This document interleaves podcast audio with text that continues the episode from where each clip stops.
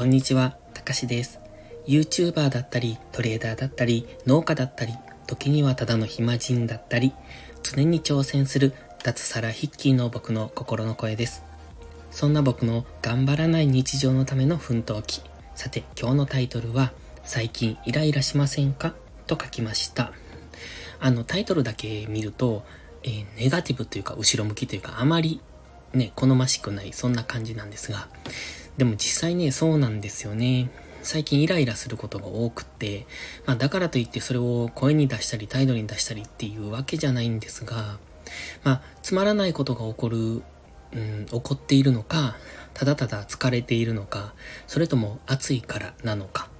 暑いと特に何ってわけでもなくイライラしたりとか短気になったりする人いますよね。まあ最近、えー、っと、農業もね、かなり暑いので、疲れている、疲れが取り切っていないっていうのもあるとは思います。まあそのせいか、そのちょっとしたことにイラってすることがあるんですよ。でね、そのイラってした時に、なんで自分が今、イラついているのかなっていうのを考えてみたんです。答えは簡単です。どうしてイラついているのか、それは自分の思い通りにならないからなんですよね。大抵っていうか、それ以外に理由があるのかって思ったりもしますが、イラつく時とかっていうのは思い通りにならない自分が思ったように、うんと、動いていない、回っていない。そんな時、思い通りになってくれない、思い通りに、うんと、ことが運んでくれないみたいな。そういう時に、苛立ちを覚えるんですよね。まあ理由さえ分かってしまえば、どうして今自分がイラついているのかっていうのが、うんと分析できるので、分析できると、うん、なんというのかな。気持ちではイラつくかもしれないですけど、頭では冷静になれるんですよね。だからその時に無駄な一言を言ったりだとか、えっ、ー、と余計な行動をしたりだとかっていうのがなくなっていくと思います。なんで自分がそうなっているのか自分の状態をうんと、一歩引いて観察してみると、まあその辺の感情が抑えられるのかなって思います。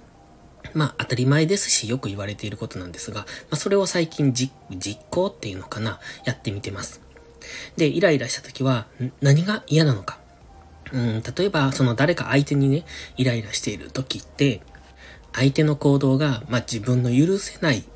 うん、ものだったりとか、相手の言動が自分が思っていたものと違う答えが返ってきたりだとか、その思い通りにならない時にイラつくと思うんですけど、その時に例えばその相手を批判、非難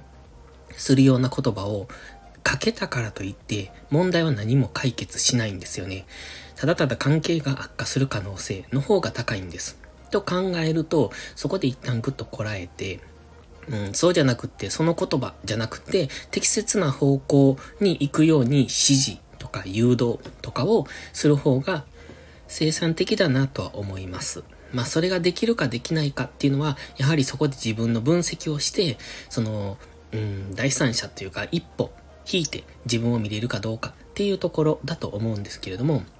だからもしイライラした時は、自分という人間をちょっと遠巻きに見てみて、その二人の間、まあ、イラついている相手と自分っていうのを第三者の立場から見てみて、どんな風に映っているのかなって、って考えるのがいいんじゃないかなって思ったので今日はこんな収録をしてみました。